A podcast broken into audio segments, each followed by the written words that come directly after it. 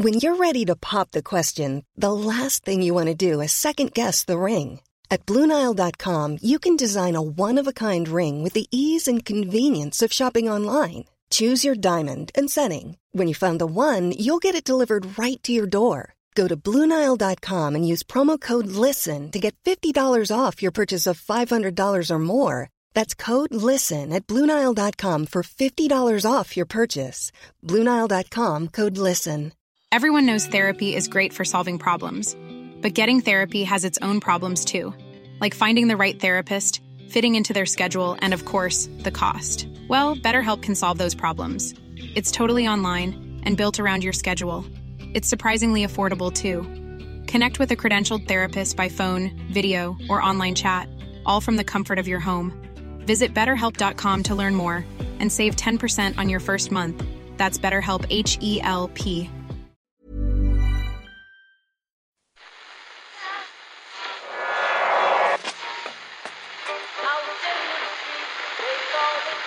is that? That's the second time it's gone off. They never go home. They never go home. They never go home. Those those those boys.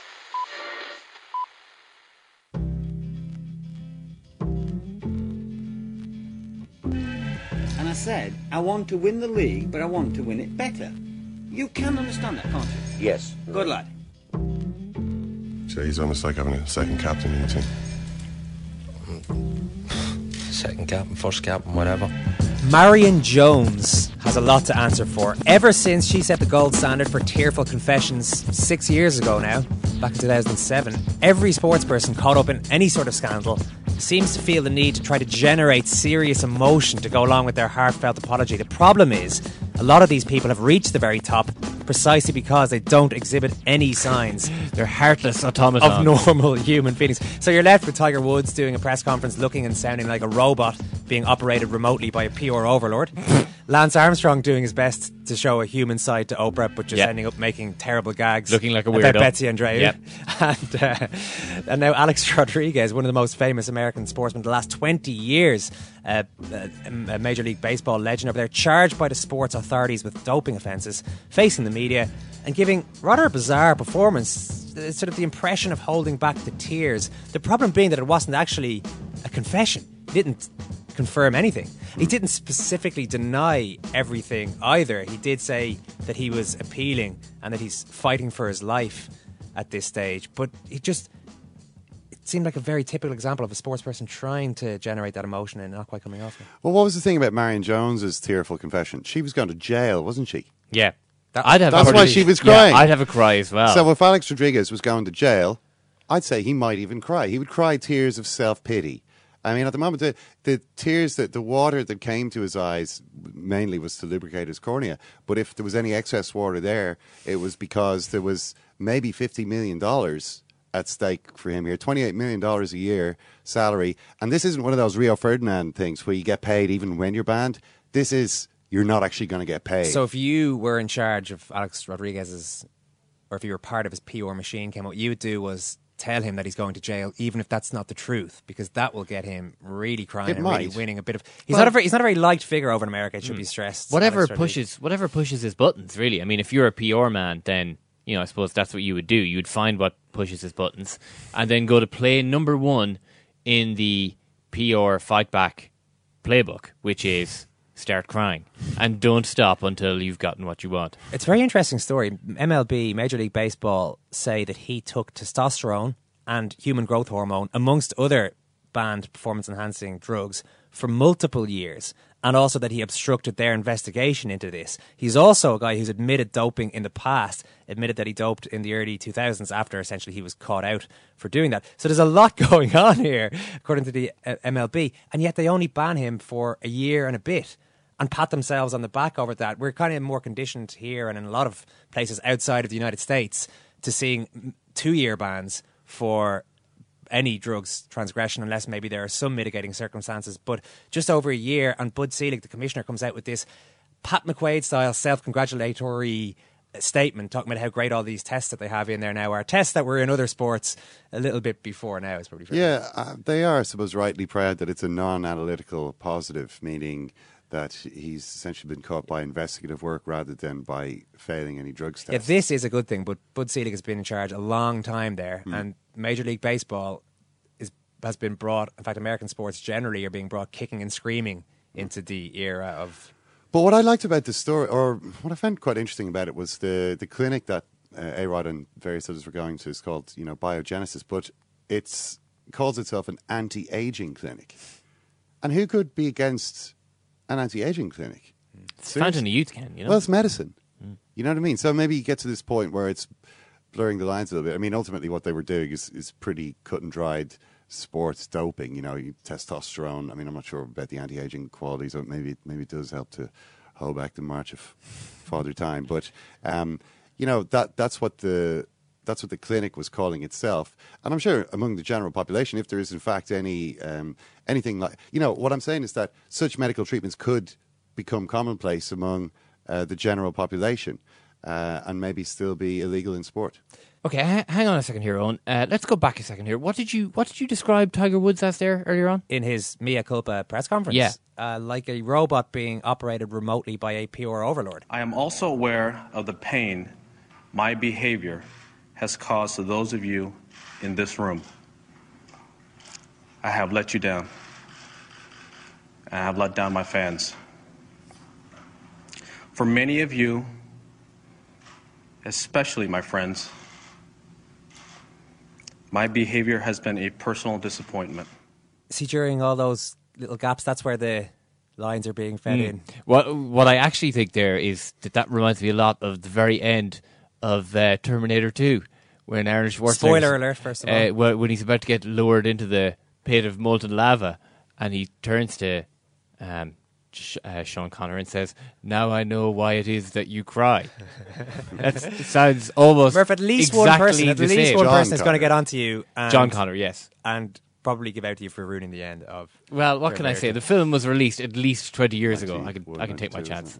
This is the one thing that the Sean Cavanagh, Joe Brolly, Tyrone debate is missing so far. No tears yet. No, and I mean, I think you know if if Mickey Harte and the Tyrone backroom team know what they're doing, Sean Cavanagh is going to do a press conference at some stage this week and tearfully apologise to the children of Ireland for what he's done. Uh, you know, ruining their dreams basically, uh, and spitting in all of our eyes with his hateful, cynical foul that we see at least ten of in every game. Well, that was the thing I don't really understand. I mean, what does Joe, has Joe Brolly not been watching Gaelic football his entire life? Yeah, I, I think I think there is an, uh, there are a couple of loads of elements to this, and we'll get into it in a couple of minutes. But I do actually think that the fact that it was Sean Cavanagh as opposed to one of Tyrone's full backline that did it mean it's kind of a totally different thing because. Why is that? Well, I, I just think that the GAA are introducing rules so that players like Sean Cavanagh can can do the things that he's done over the last two weekends, which is you know kick amazing points and run uh, uh, through the, the through the heart of opposing teams' defenses, and just to see a guy like that doing it, um, I think that I, I think that that maybe hits home more than. Well, they want to hurry up should. and sort it out. Then I mean, it's it's ridiculous. I mean, I love that Joe Brolly. I mean, I watched it and Yeah. was you know thinking this is fantastic. But at the same time, how can you possibly agree with what he's saying? Because I mean, he was he was actually blaming Cavanagh. He was saying, "I think less of him as a man," this kind of thing. But what would how would Cavanagh have turned around to his teammates? What's he going to say to his teammates if he lets a guy through? Uh, the, because he doesn't want to get booked or because he doesn't want to make an offence against the spirit of the game, which is which, as you say, happens ten times every match. How does he turn around to his teammates and justify that? He has to do it. He has actually got no choice. The rules of the game leave him with no choice but to commit a cynical foul. So you can't blame the man when the rules are so obviously wrong. Sonia Sullivan has been critical of Irish athletes in an article that appeared in the Irish Independent this week with Connor George. The the premise of it really was that she feels that Irish athletes are too willing to accept mediocrity. They're happy to be Olympians. They get their A standard. They take the foot off the gas a little bit then and go along and just compete in these major championships and don't generally compete year round enough internationally. They just keep it ticking over at home. Mark English is one guy a Donegal 800 metres runner who has been putting himself out there, ran a personal best in London the weekend before last, which is pretty good timing to set himself up for the World Championships, which start in Moscow on Saturday. We're going to talk to Mark a little bit later on. I'm looking forward to having Gary Smith on the show today. He's senior writer with Sports Illustrated, has produced some of the most iconic pieces ever in American sports writing, including a 2005 feature on Emile Griffith. Griffith was a Hall of Fame world champion boxer but his career was largely overshadowed by one particular fight in 1962, after which his opponent Benny Paret died. Uh, uh, tragically, it is an unbelievable story of that particular night and also of Griffith's later life and his life around that time. So, looking forward to speaking to one of America's top sports journalists, Gary Smith, on that one later on. Murph, what I find fascinating about this GAA story of the weekend is that one team and one player has been criticised by one pundit. It shouldn't be that massive a deal, really. But even today, Sean Moran has a piece in the Irish Times following up with Joe Brolly. It just strikes me this is how big a story this has become. Yeah, I think it's interesting that uh, that it has become as big as it is, and I think if you were to have a look at it and say, right, change the speaker on Saturday evening and say it was Pat Spillane, I don't think it's going to be this big a story because I I think what uh, is most interesting about this, and I'd be interested to get Oisín's opinion on this, but it, that it's an Ulster pundit criticising this, and that for better or worse, people have said that this is an Ulster football creation from the last 15 years or 20 years, and that as a result, it kind of seems like Brolly is coming at this with nearly a convert zeal that, you know, seven or eight years ago he was praising Tyrone's professionalism in doing this, and now it's turned into this thing where he's he's just gone off on one and said that this is yeah, that this is you know the, all of the ills in the modern game encapsulated in one sort of you know two seconds of action from the All Ireland quarterfinals this weekend. Anthony Moyles and indeed Oisín McConville are with us. Oisín, what do you think of Murph's theory this week? Yeah, um, I just I don't think it was in any way premeditated. I don't think that's that's Joe. You know, I've got to know him over the last couple of years, and uh, he's a very passionate man. he's an extremely passionate man, and when he gets something in his head and he firmly believes in it, he'll take it and he'll run with it. Like you know, is it uh, a bigger deal because it's him saying it, given that he has defended to, to certainly defended Tyrone Armagh over the years? Yeah, it probably is, and I think you know it's sort of like an Ulster thing, and people f- maybe feel that you know the fact that Derry and Tyrone practically hated, ha- have hated each other always on a football field and different things like that. There's huge respect off the field, but um, a lot of people feel that Joe overstepped the mark at the weekend. I just, I'm sort of disappointed that the sort of the points being lost and all this. You know, and it's been more about Joe and, and Sean Cavan and Joe having a go and different things got there and uh, Tyrone and maybe Mickey Harte taking the hay moral ground and, and, and, and you know, using it as a, stick to beat uh, Joe with. But I just feel there's a point lost in all this. Which is? Well, I think the one point that he made that sort of hit home with me, and I don't know whether it was just me or, you know, the fact that I'm coaching underage and different things I got there, but the the youth do mimic everything from under sixes, under eights. They mimic everything that that their that their heroes do. Sean Cavan was a hero. Unbelievable performance again at the weekend. Unmarkable at the weekend. You could practically out of the game for 15 minutes. Bang, just you can just turn it on. Uh, so from that point of view, you know he was he was exceptionally good to watch. I see under eights trying to do that dummy that he does. You know, I do that. Yeah, yeah, yeah. But I guarantee when I go to train on Friday evening that they're going to be, there will be certain individuals, certain young fellas who will, you know, pull people down and different things like that. So it's not something that you want to see, but it's it's something that uh, it's in the law. But in this case, the law is an ass, and, and I think Joe was trying to accentuate that point on, on Sunday evening. I think it's lost in the fact that he sort of did go off on a bit of a rant. But the point about that that I would raise is that if you took and you've kind of answered, I mean, you've almost answered the question before I've asked it because you've ma- made the point that the kids that you coach will copy the dummies and they'll copy all the good stuff that Sean Cavanagh did. If you took Sean Cavanagh's career as a whole, everything he's done in his career, I'd be happy enough to ask kids to copy it, even if one or two incidents like the one the other day isn't ideal. Overall, I think Sean Cavanagh has probably brought a lot more good stuff to Gaelic football than bad. I would agree. I would completely agree with that. Do you think has all the good stuff he's done got the same publicity as this incident? Probably not. So therefore, you know, that's what kids are listening to for the whole of this week. It'll rumble on until the semi final now. It'll it'll come up again when Mayo and Tyrone meet the next day and there's another tackle of, of, of in a, a, similar in a similar vein. And I don't get this argument that the same thing happened early in the game or you know different things like that.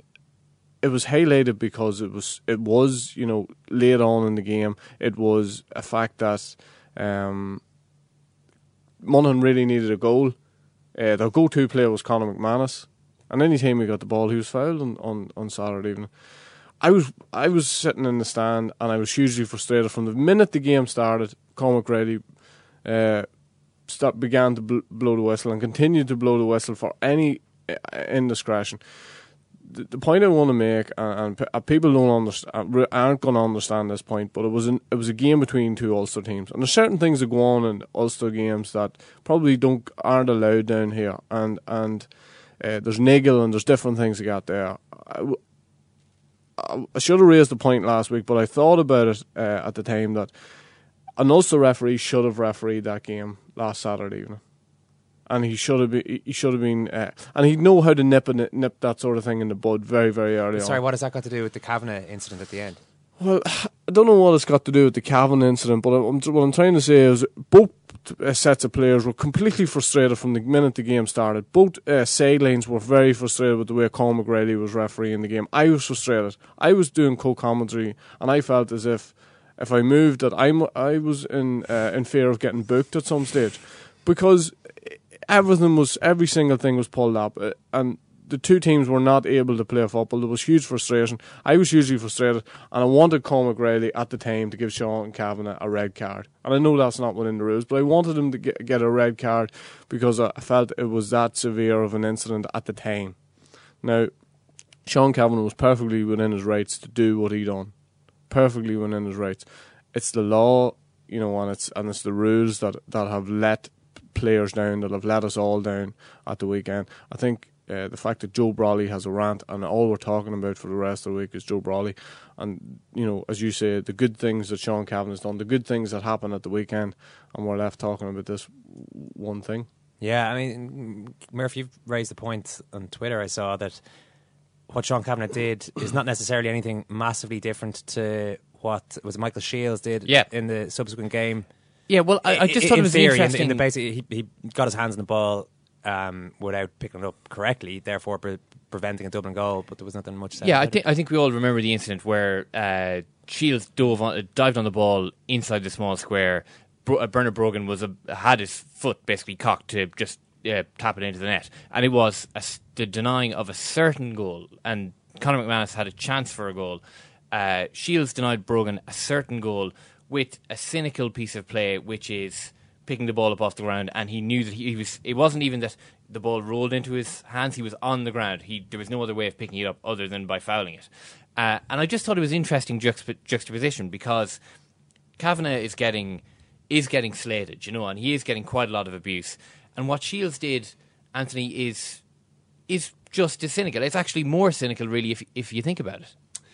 Yeah, it is just a cynical Murph. And um, if you remember, actually, there was another incident in that game where Sheehan actually got inside, I think, Kevin O'Brien. And O'Brien did what he should have done as a defender, which was he didn't blatantly pull him, but he kind of dragged him back, got two hands on him. And I think Sheehan, if Sheehan had gone over, I think Cork would have got a penalty.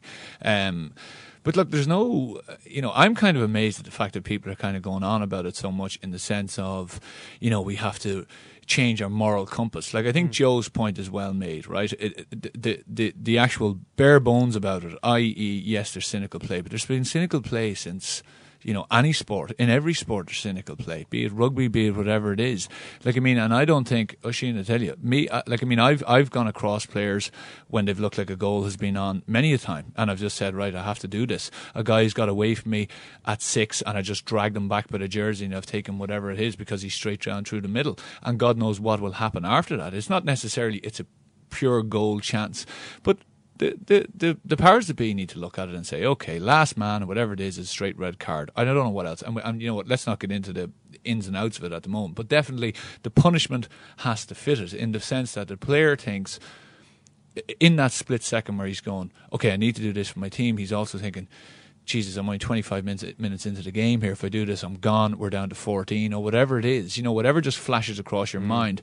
And then if those rules are set, we go back to Oisin and his under sixes or his under eights, they'll know that. The managers of those teams know that. And you bring it right through from an age all the way through. Like, I mean, if you want to talk about moral compass, look at the way referees are abused at some games. I was at an under 14 final in Meath there last week, and the referee was absolutely abused from one end of the game to the end of the game. by supporters. by by the management of the opposition and a few supporters. Like I mean, to the point that actually the referee asked for this to be highlighted and to be brought. He actually made a point at the end of the game. He said, "I'm not standing for that." Under 14 game. So, like, I mean, you're you're you're a 13 year old and you're listening to this. So, a referee calls free against you. What are you going to call him? So, like, I mean, without saying, you know, fellas need to shift their moral compass, we, we need to get nice and clean and say, oh, you, you want to go through for a goal? Go ahead, put it in the back of the net. You know, yeah, we'll lose and we won't get into an all Ireland. So essentially, you think are far more important moral issues in the GAA. Of course there are. Like I mean, there's there's lots of loads and loads of different issues in the GAA, just as in any any organisation, you know. And like I mean, the GAA now is an organisation. We've the whole kind of racism thing that kind of reared its head there a number of weeks ago, and there's there's people jumping on the bandwagon of that, and then all of a sudden it kind of dies down a bit, only for the next issue to come along, be it for or against. Like that Meath player was actually cleared of that a couple of weeks ago, but his name was named in one of the Sunday papers not so long ago. You know, his family have been going through a tough time with that. You know, he's this is this is an 18 year old lad who has to go into the world and, and get a job and stuff like this. So there's lots and lots and lots of different issues. Um, I think Joe was right to hi- kind of highlight some of it. Uh, I think having a go at Sean Cavanagh and, and, and being personal about Sean Cavanagh is yeah, completely uh, wrong. Just, just thinking less of Sean Cavanagh as a man. I'm paraphrasing there. That's I thi- most people are agreed. I think Yeah. that's a bit Yeah. ridiculous. But uh, as you say, Oisin is avoid talking about Joe Brolly non-stop uh, the, the the entire time. But I have noticed in part of the reaction to this a sort of anti-Tyrone, a hostility towards Tyrone from a lot of people. This is on social media and elsewhere, which I think I maybe hadn't. I've forgotten a, a lot of people maybe forgotten a bit about Tyrone given Donegal's dominance in the last couple of years, and there's maybe been a little bit of that against Donegal. There's been a bit of a backlash against them in the last couple of seasons, but a lot of people really seem to dislike Tyrone. Any reason why that might be? and I'm asking the right man here, not, not the wrong I man. don't understand it. Um, I don't know. I, I just think that you know some of the some of the stuff that goes on on a football field, and you're, you're supposed to leave it on the field. I think you know one of the things I think I said all early on in the year was I felt as if Donegal would definitely beat Tyrone because I talked to the two McGee brothers the week before, and they had said that this was one game that they were up for because some of the stuff that went on in the league match overstepped the mark, and that's I wrote a book. Uh, whatever amount of years ago it was now, and, and, and I mentioned a couple of uh, players in that, and I still stand by that one hundred percent. Some of the stuff that was said to me was overstepped the mark. I think for me, that's where a lot of the, uh, the hatred or the dislike comes from. It's verbal stuff that comes from Tyrone mostly. then. Yeah, it's verbal stuff, and uh, one of the things that you, you pick up, and then there's a couple of teams do it. It's not just Tyrone. I don't want to be Tyrone bashing today because it's only Tuesday. Uh, wait till, I like to wait to the the week I for like to wait to the week, wait to the weekend. But uh, one of the things that uh, y- y- that's highlighted over this past uh, number of months, and maybe even this past couple of years, somebody misses a free kick, somebody kicks a ball wide all of a sudden you get three, four players in that in that uh, individual's face. Um, you know, you watch. Uh, let's say somebody gets done for overcarrying, you're hugely frustrated. Next thing, you've got three, four players in pushing at you, just wanting to flick that switch that you're gonna that you're gonna lose it. And there's players out there who will lose it, and I'm sure they're gonna they're gonna test uh, some of the Mayo boys, maybe Aidan, Aidan O'Shea. in That particular. definitely isn't just Tyrone, though. No, that's what I'm saying. But it, that's one of the things. I think they were the standard bearers for that for for many years, and a lot of team have uh, a lot of teams have uh, added that to their repertoire over the last maybe year or two. Let's talk about Donegal and Jim McGuinness and what exactly happened last Sunday. Anthony, Thanks. what's your theory? What exactly happened?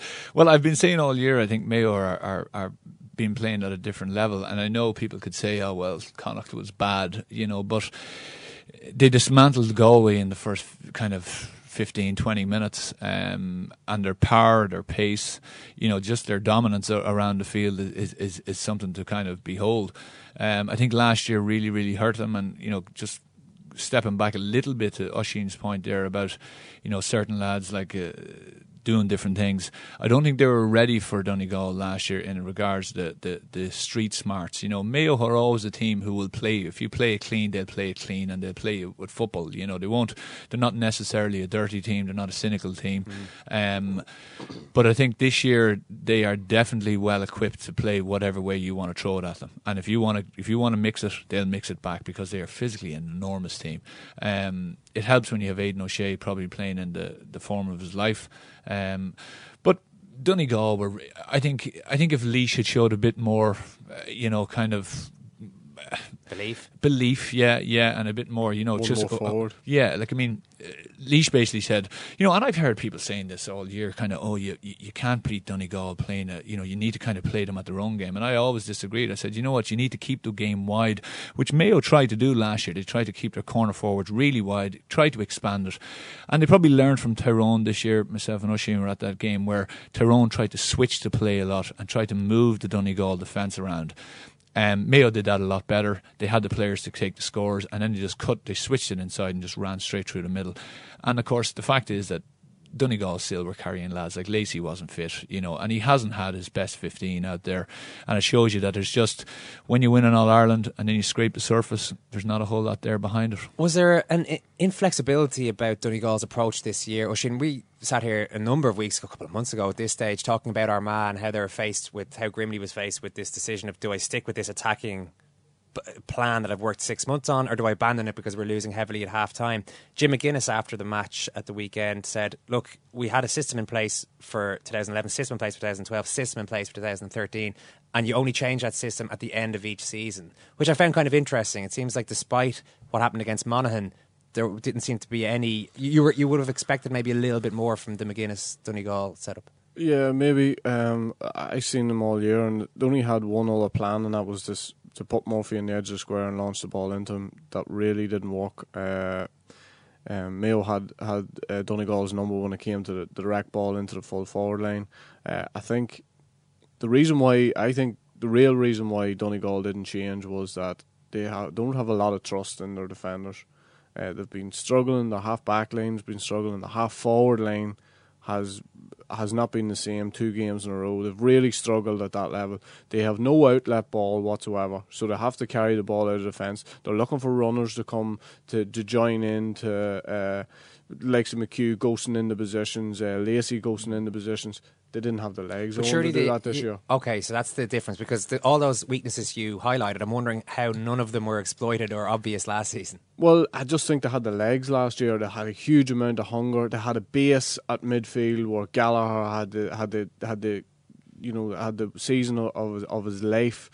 Uh, he hasn't been able to in any way replicate that this year. Rory Kavanagh being taken off in most of the games he's played this year. I think the only game maybe he does us justice was the Tyrone game. They were big time up for that game, and you could see that. After that, it was all deflated. It all come down. Down had their number, nearly beat them an, an extra forward. Laois again, you know, you see what happened to them against Monaghan when it was really put up to them and put into their face.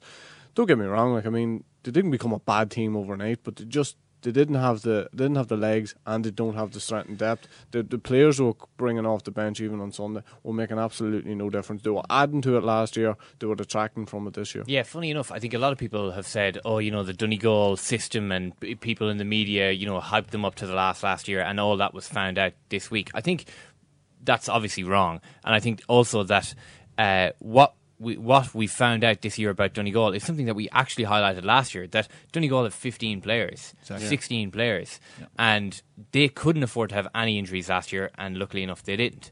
And I mean, you know, you look at teams throughout history, you know, for their first or second All Irelands, maybe they they did just have that, you know, single mindedness and also the luck with injury. And Donegal didn't have that luck with injury. And if you look back through the year, they didn't have Neil Gallagher, Karl Lacey, Mark McHugh at any stage, the three of them fully fit. And if you looked at even last year, I mean, they were three of their five best players, five most important players. Absolutely. Like, I mean, Leo McLoone this year. You know, you think of him last year. Like, I mean, he's been taken off in every game. I don't even think he started there. start, you know, so yeah, once it, it showed, it really does. I remember, you know, after '99, me 2000. Um, you know the preparation and, and and sometimes things happen and we got to the we got to the league final that year against Derry and lost in a replay so we went through a pretty ferocious campaign then went into another league campaign and then started losing players. I remember well, Garrity got sent off. We lost John McDermott. We lost different players Enda McManus was injured. And, and all of a sudden it just snowballs. And you end up in a situation where you meet a team. It would have probably been better for Donegal this year if they'd lost that Tyrone game because they could have actually got back. You know, they would have had probably a six, eight, probably even more Yeah. week of a, of a, of a Yeah. delay because it was one of the first weeks. Games. so it's actually seven weeks. Yeah. Get your injuries right because once you get into the qualifiers, it's literally out Tuesday night. Okay, how are the bodies? Who, who's who's down? Get the physios working. You do a very light session. Thursday is just kind of going through a bit of tactics, and bang, you're in again. So as I say, it was always going to kind of happen, and unfortunately, then they got drawn against the strongest team. Oisin, you were, um, or Anthony, I should say, you're hugely complimentary of Mayo's performance. A lot of people are just trying to keep a lid on it. Mayo saying that we've done this in quarterfinals before. I don't know. that They've ever, they've never quite done what they've, what they've done this weekend. Is there something different about Mayo this year? Yeah, I think you know people can talk about oh the hype, the hype, the hype, and absolutely like Mayo fans, as you well know, Murph, are probably you know, they, but I, I kind of got a bit slated for a few people from this saying oh yeah sure we'll go crazy. Like I mean, they may go crazy, but as long as the players aren't going crazy, and I think Horan is a very He's a, he's a down to earth type of fella. He doesn't look to get excited too much about you know a whole lot. He he won't he won't be jumping up and down. I think they'll keep their feet on the ground they'll they'll play down Donegal as much as they, they, they need to, um, and they'll get themselves ready for the next day. Um, because I genuinely, this is as good a chance as they've ever had. Um, you know the way they're playing, and really it's down to them. Um, you know I think it's going to be obviously the, the, the two games are going to be excellent, but I would definitely of the four I have them at, at number one. Oisin, are they the number one at the moment?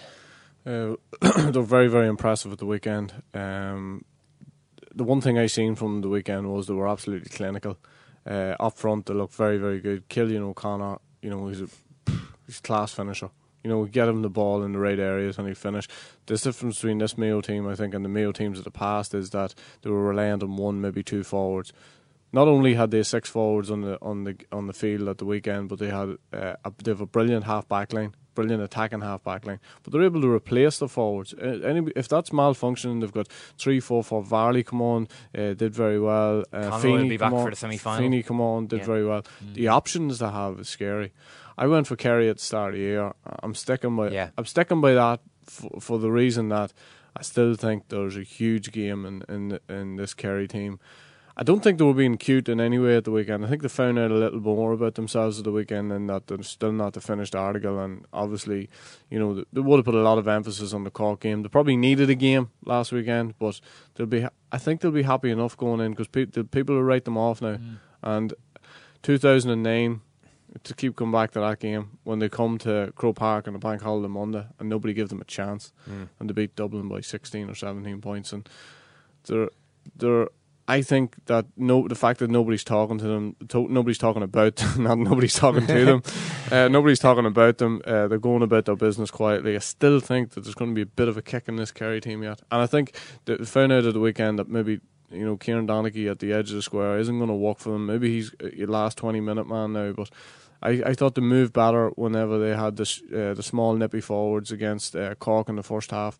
They're able to exploit teams with their with their pace and and uh, in, in in the midfield sector, I think they have enough to win enough ball against Dublin to get, cause them serious problems. Anthony, we talk about Dublin each week after they win relatively comfortably every time, and still there are question marks, which I think is legitimate. Um, but they've beaten some decent teams along the way. Are we starting to believe that actually this Dublin team is what it's been cracked up to be all year?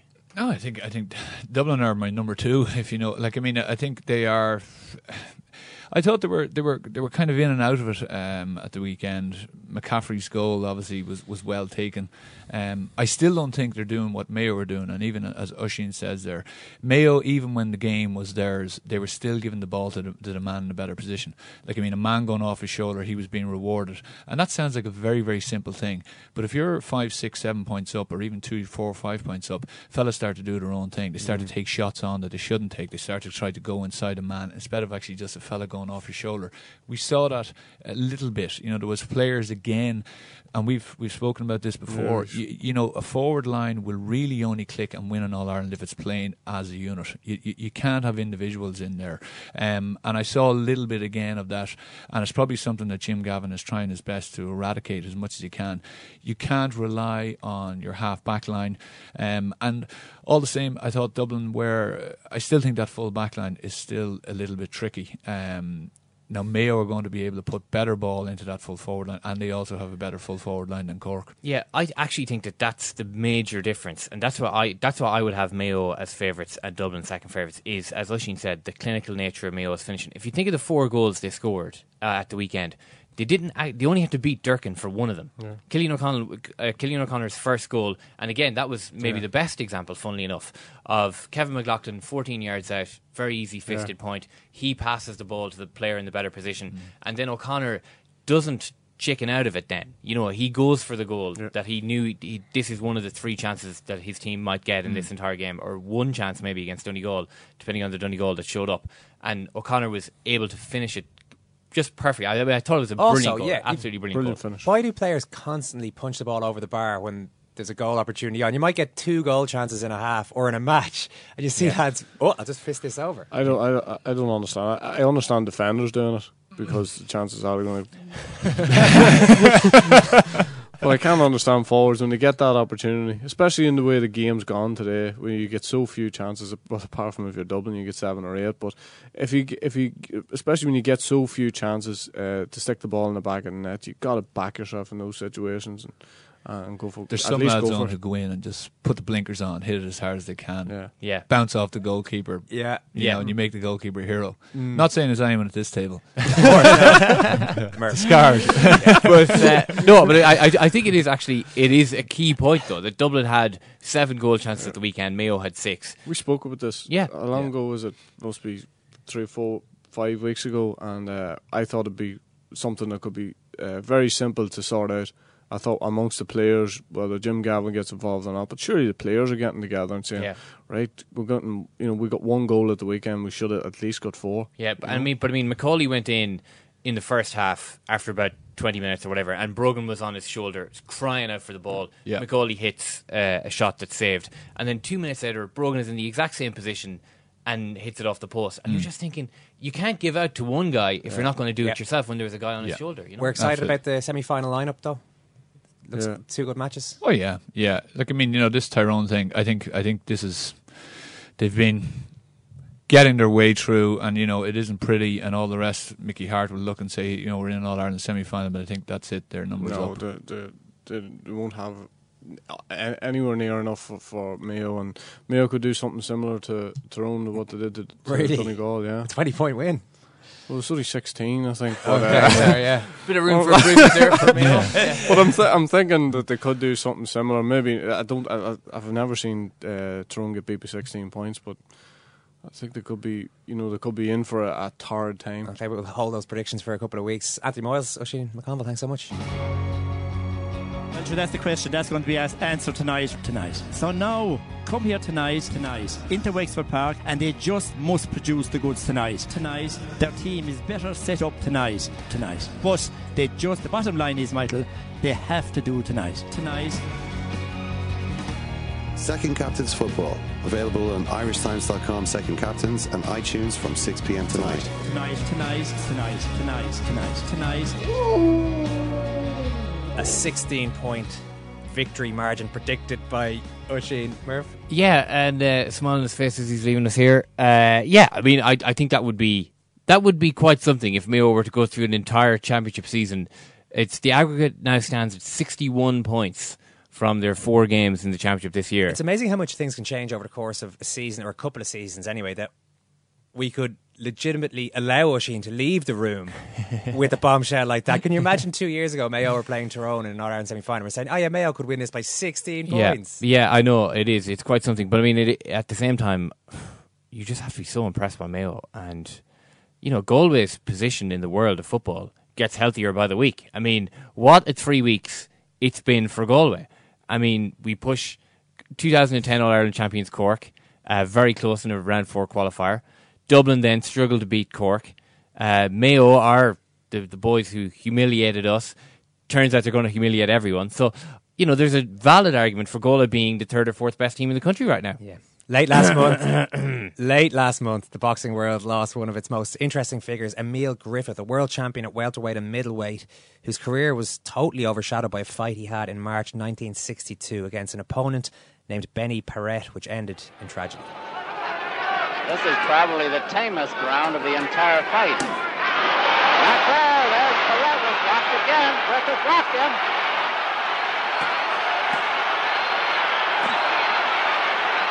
Paret against the ropes, almost helpless. A minute to go. And they're going to stop it. They're going to stop it as Paret saves to the canvas. Paret goes down from sheer exhaustion. Look at him there. As his handlers put his mouthpiece out. Dr. Schiff is coming over to look at him. Paret has collapsed from exhaustion from that beating on the ropes. And Dr. Alexander Schiff of the Commission is trying to get at him.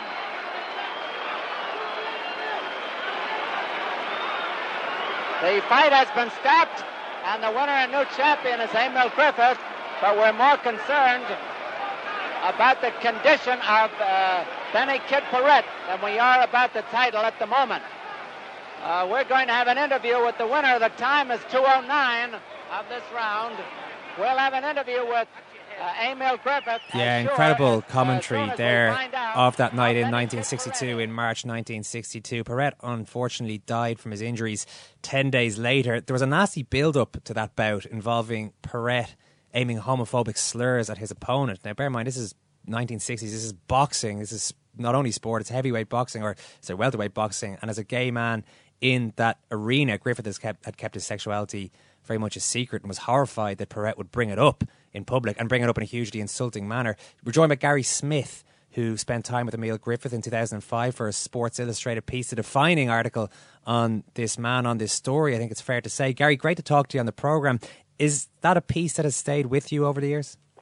Well, you know, it was, a, piece that its echoes. A lot of it had to do with just the whole issue of gays, homosexuals, and sports. And uh, you know, Emile, sadly for him, came along maybe half a century too early, and he had to go through a lot of pain and anguish because of it. Um, and you know, maybe if he was just coming coming into the arena now, it would still be very challenging. Boxing is going to be one of the last sports where this this uh, this is accepted openly.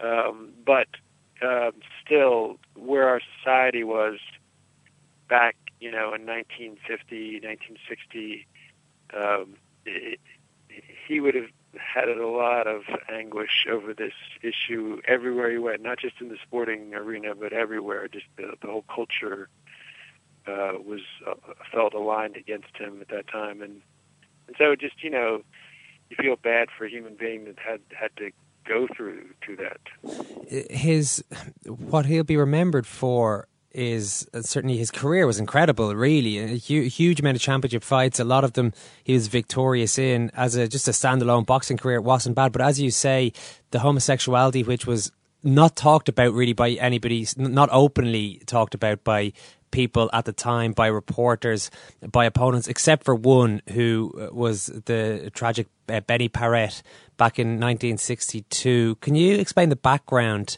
to what actually happened in that fight or in those fights?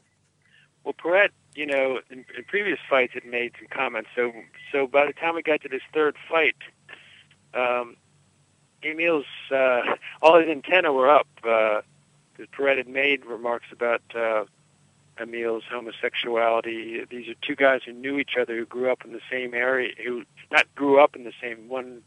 They didn't grow up in the same island in the Caribbean, but they both ended up living very near each other in New York City and um, they knew about each other, you know, so they were traveling in similar circles. And so Paret took this shot to try to unnerve uh, Emile be- before a prior fight, and then so Emile came into this third fight braced for something, and uh, and Paret pushed the same button again, you know, called him a maricon, which is slang in Spanish for you know derogatory uh, word for homosexual, and and uh, and so Emile wanted to go after him right then and there, and uh, his, his trainer Gil Clancy had you know known how uptight he was about all this, and you know was just right there to to to, to kind of diffuse it for the moment, and saying just wait, you know, save it for tonight at the weigh-in.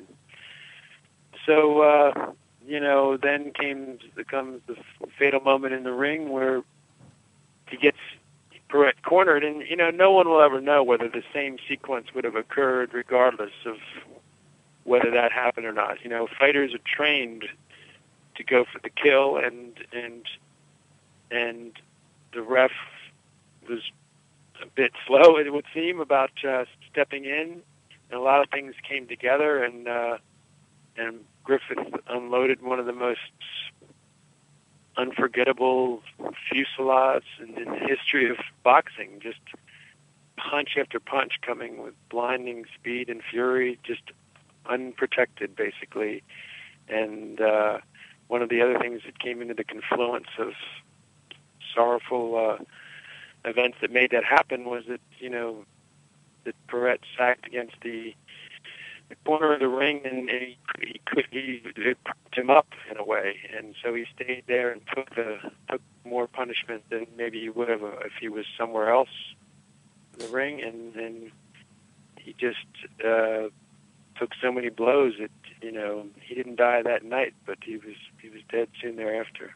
What effect did that have subsequently on the life of Emile Griffith that a man had died at his hands in the ring?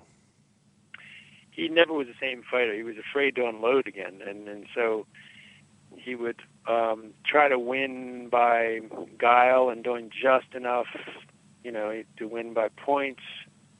Um, he was never the same, you know, ferocious fighter that that he'd been, and um, so he would just try to squeak by, and um, he was good enough at that that he, you know, won championships, regained championships, and you know he ebbed and flowed. He would lose the title and come back and win it, and um, but he was he was never the same, and he carried that everywhere he went, and it would have played out, you know, even outside of the ring. He would he would have dreams, and he would picture himself. He had a dream where he pictured himself coming to see a, a prize fight and being led to his seat and find discovering that he was sitting next to Paret, and that now he has to sit next to this dead man that a man that he's killed, he accidentally killed. We have to be careful how we use that term, but uh, and he has to sit through a fight, entire fight next to the, the, this man that he's accidentally killed, and and um, or that he'd you know meet him on the street and put out a hand to shake his hand and be this cold hand over the man he'd, he'd, he'd killed, and so it was obviously you know basically post-traumatic stress, you know, that he was suffering from what happened that night, and uh, so it it it bled into his life in all all manners of you know conscious and unconscious ways. The element in the build-up that you talked about the now famous uh, hom- homophobic slurs that came from his opponent, from Benny Paret, had they been reported at the time? Were they reported either before or after the fateful fight? From what I could gather, it was more after the after the event. When once it went, it wasn't as if uh, it was reported that next morning. It was only after it became clear that Paret was, you know, in trouble and dying that um, reporters, you know, they felt that they ha- it was now incumbent upon them to report it, and, but then they couldn't even use the word. Uh, most of them, I mean, I think the New York Times tried to come up with a word for the to give a translation of maricon, and their translation was the word anti-man was what the editor came up with it, uh, and so it was torture. The whole thing was, yeah. you know, awkward, clumsy, and uh, just a culture that you know at that time that couldn't come to grips with something that uh, you know most likely one tenth of uh, human beings you know it's it's it's who they are so uh, and yet uh, it was still uh, you know it just wasn't we just weren't relaxed enough around it to to to even know how to deal with it. No, it's extraordinary, and it seems as though even before this horrible tragedy, the, the issue of being gay in a sport, and particularly in a sport like boxing, seems to have I don't want to uh, put words in your mouth, Gary, but seems to have to, occurs a lot, a lot of inner turmoil to Emile Griffith. Then he has to handle the guilt, uh, which you've explained, associated with uh, uh, his opponent dying in this fight. Yet he continued to fight and fought a hell of a lot more and moved up to middleweight, fought some of the great names of that era of boxing and fought, fought more championship fights than anybody else, despite these sort of different strands all all you would have thought pulling him away from the game. Why did he stay involved? Why did he continue to fight, do you think? Well, it was you know, here's a kid who'd come up from the Caribbean, and and he was basically supporting his family. I mean, he was he brought he had all kind of siblings, um, and he he paved their way to come up to move up one by one up up north, and he bought a house his family lived in, and you know just to get by for a lot of these siblings and and his mom. He he felt you know that responsibility. So if he stopped because of this thing that was eating him up inside, you know, he would have then felt double guilt of, of pulling the plug on his on his family. So he was really kind of kind of caught, and uh, it was you know he didn't have much education. There wasn't a lot of other options. There was, nowhere he was going to come even remotely close to to supporting that crew. Um, with without continuing to box. At what point did he actually go public? Was there or was there any sort of announcement as such that he was gay? Was that just something that was known but uh, wasn't necessarily wasn't necessarily reported that much until maybe his career was over? Yeah, it was. It was never any announcement or any any real specific point where he came out and said, "I'm gay." And even when I was interviewing him a few years back, he still did not like to be typecast as saying I, he, he didn't want to say I'm homosexual. He said he would just say I like men, I like women, I like both. And when I pushed him on, he said I like women more. so it was like uh, he was there was there's an association with the word, especially from the time and place that he came from and the and the sport, the world that he was in specifically, that it was associated with weakness, and weakness is the one thing that a boxer cannot carry in his mind, cannot carry anywhere in his soul, spirit, heart. And so it was that was burned into him as a young kid, even before he, you know, that burned into him that, that that's associated with weakness, and so that's why he bristled when anyone tried to label him as that because it was it was like saying you're you're weak in his mind. That was the association that was tied to it. And so it's a lot more complicated than just being called homosexual. It, it, for him, it was being called weak. And because of that, because he thought that that's how society saw a man who liked a man, that's why he had to refuse utterly that the term. And so he would say in, in the positive and the affirmative, I like men, I like women, that he finally got able to say that as an you know after his years in the ring. And I'm sure he could say it easily to the people in in, in the, the gay circles he traveled when he went to gay bars. That wouldn't have been a problem. But for the outer world he it took until his late you know after his boxing career well after for him to even get that far and that's as far as he wanted to take it and you can understand because he knew the association the world made with the, that word that he would never just he could he would never accept that word even at, at, at, at the, toward the, near the very end of his life. What physical state was he in by the time you interviewed him? What physical and mental state was he in? He was um, physically decent. I mean, you know, he you know he he he got beat up outside a gay bar in 1992 uh, so he he was deteriorating from 92 on, um, and it had an effect on his mind. And so he he was he could be very he's very pleasant. He's sweet, sweet human being, very sweet man, very sweet nature, um, and he could be totally lucid. Um, but there were times when he, you know, got a little vague. I mean, his the he, he there was concern sometimes letting him walking off that he might kind of vanish. You know that they may not he may not find his way home. So they would be concerned. The person who lived with him uh, concerns about how much freedom he gave him during the day and where he went. But you know, you could hold a fine conversation with him. There'd just be moments where he'd blank blank out a little bit and, and, and lose lose the plot just a little bit. It, you know, and that got more and more as he got near to his death. Okay. Well, listen, Gary, it's been great having you on the program um, to talk about a really extraordinary person, an extraordinary part of boxing history. Um, quite a dark chapter in a lot of ways. But thanks so much for coming on and chatting to us on the show. My pleasure. Gary Smith there with an absolutely, it's an amazing story that he the whole thing is just incredible. But the way Gary explains it there, just the the dreams that Emile Griffiths would Yeah. have for years afterwards. And I, I think that I think that it's such a it's such a huge thing to happen to any boxer, you know. And you you you, you would have seen Barry McGuigan celebrating his '85 victory, the world the world championship victory in '85, and his first thought was for the the fighter that had died in the ring Mhm. with him.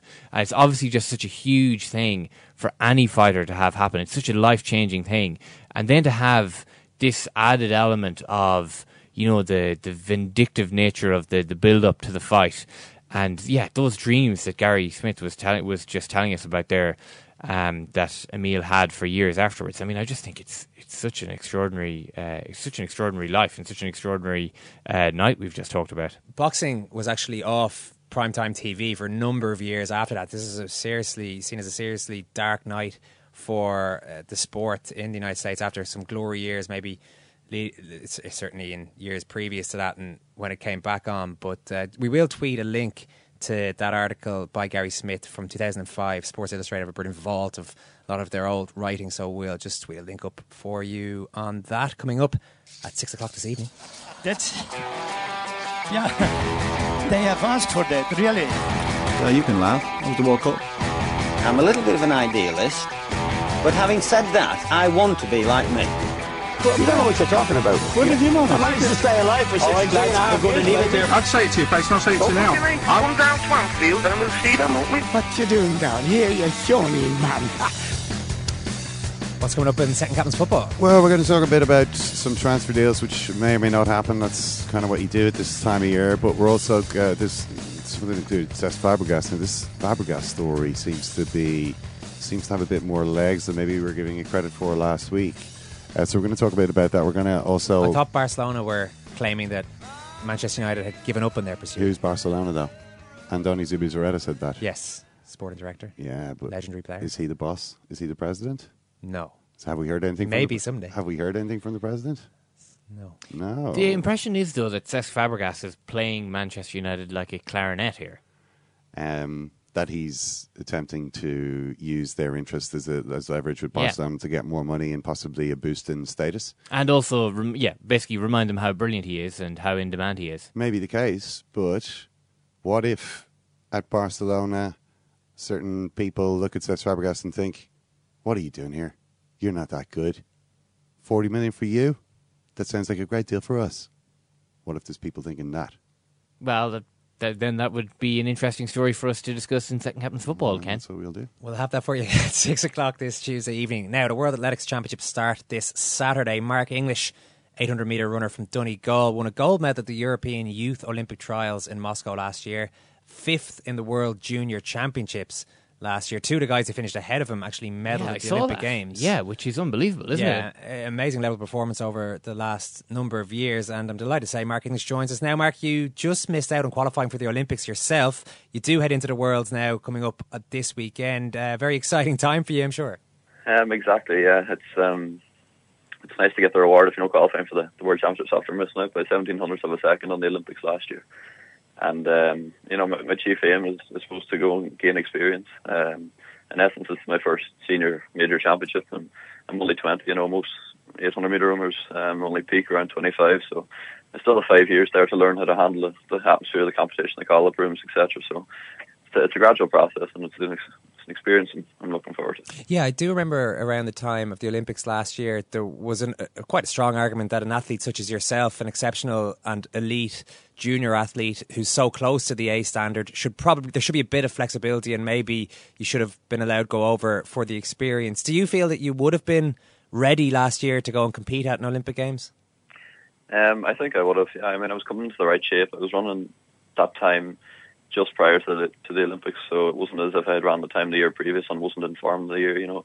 And I think there needs to be flexibility with regards to young people coming through, because obviously, you know, they're they're going to be improving as they get older, and uh, the likelihood is that they're going to be competing at future Olympics. So why not give them the experience? You know, there's athletes in the past like Steve Ovett who would have went to the Montreal Olympics in '76 and uh, I think he might have been the same age as I was last year. But then he went on to, to win gold in Moscow four years later. So uh, the experience that you get is that, like it can't be matched at a world championship or any other smaller meet because there's a different experience at an Olympics. You know, you have the whole Olympic village, and the team is made up not just of athletes but of of other uh, sports people as well. So it would have been a good experience, and I think yeah they do need to reconsider. But for me, I just need to move on now and yeah. uh, put it behind me. It's certainly not bad to be able to qualify for the World Championships though at 20 years of age. Mark, are you any more nervous going into this one than you have been going into the uh, the underage and the junior events internationally?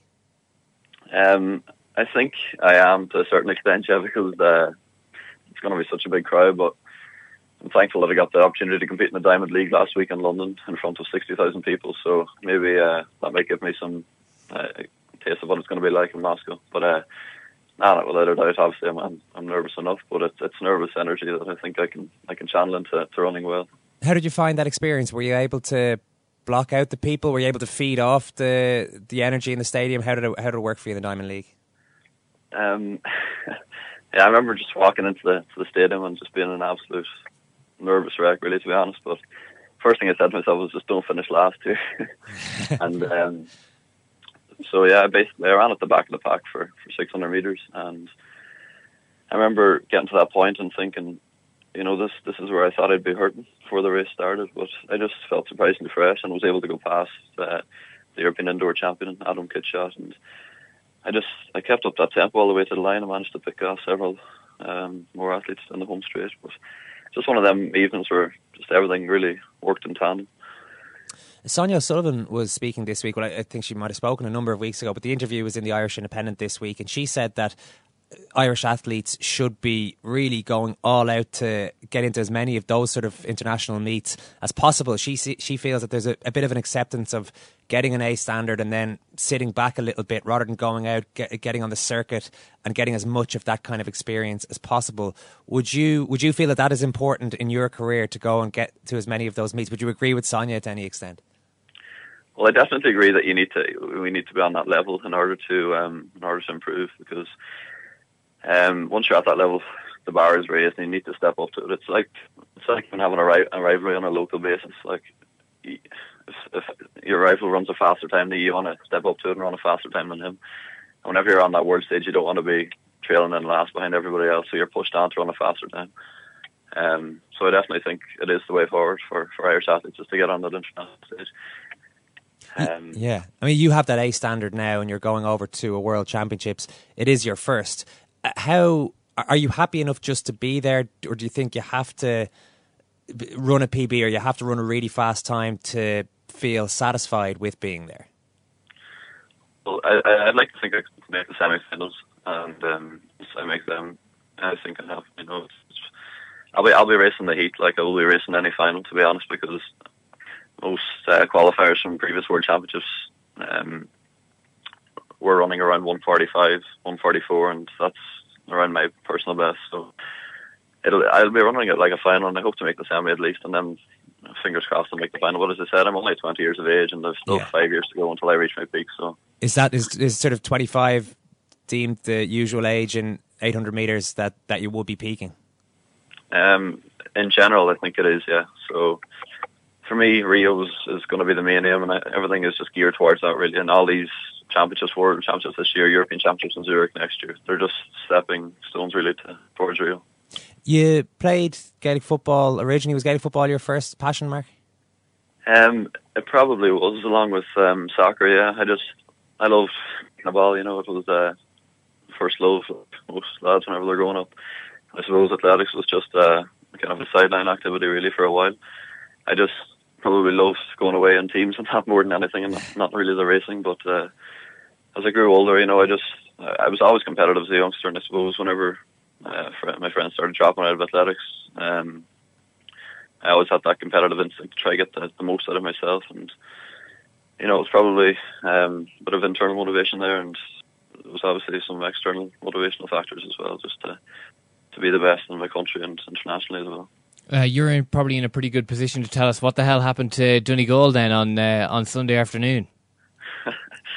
uh, to be honest, I have no idea what happened to them. Like I, I thought they put up a better fight, but you know, Mayo were just obviously up for it more this year or whatever. And um, they played a fantastic game and can't really take away from how they performed. Did does it kind of give you a bit of an indication of of uh, how much sport can affect people's lives and this idea of local heroes having a huge impact on on a county like what happened in Donegal last year? Does, does that give you an idea of what maybe might happen if if things go well for you in your career? Oh no, definitely. It's great to see like the Donegal GAA team doing well. Like because I mean, once you see success coming from your own county, you want to you want to step up to the level again. It's the same as a rivalry, you know, and you, you don't you don't want to be um, the unknown um, athlete in your own county. So it definitely drives you on to be a better athlete. Um, and even on a larger scale, uh, heroes are very important because unless you can look up to somebody who has done something that you um, strive to do, then you're going to find it difficult. Like I would idolize likes of Seb Coe and Steve Ovett because I know that they're Europeans, um, like myself, who were able to on a world stage. Like Seb Coe broke 11 world records.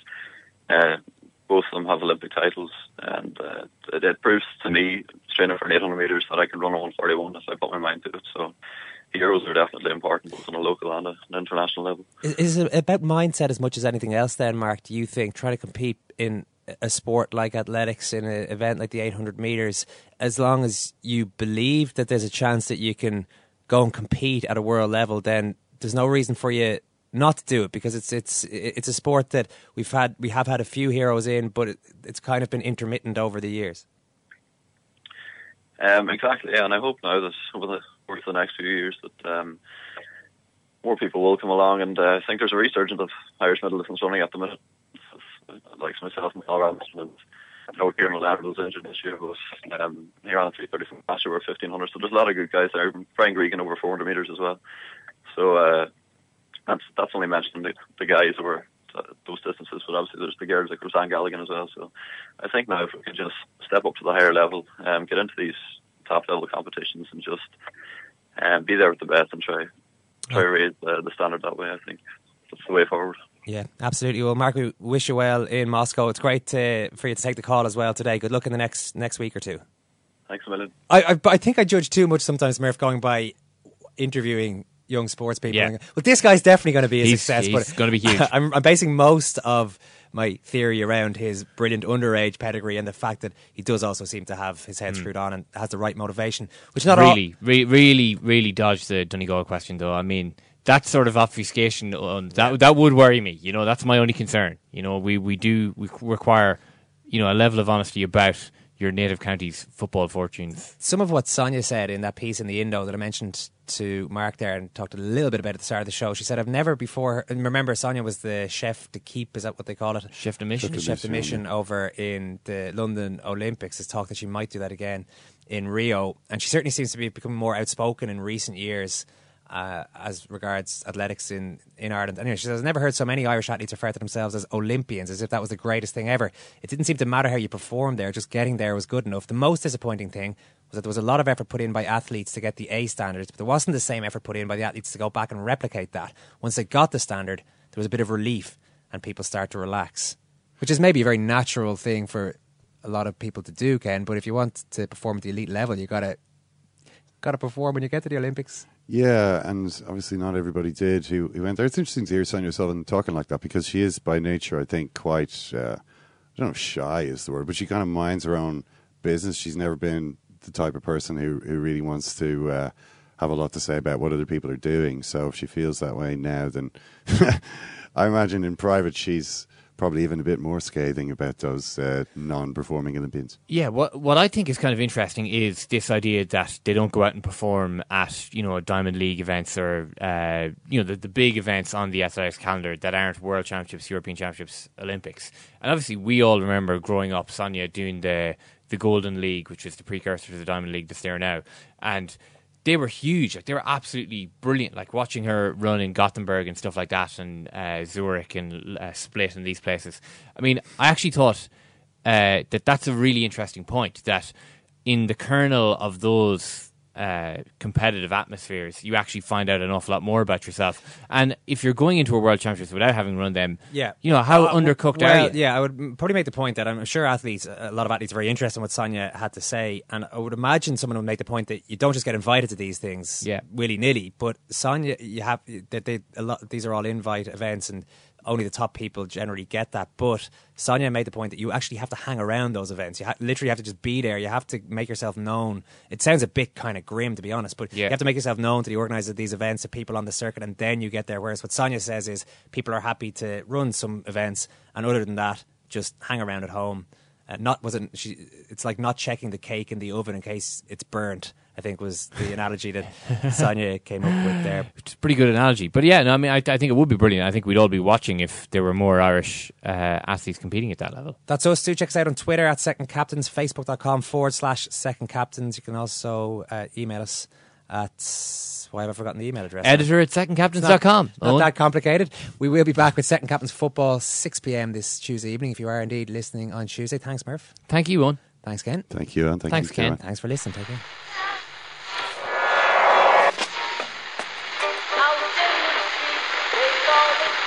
Is that? That's the second time it's gone off. They never go home. They never go home. They never go home. Those those those boys.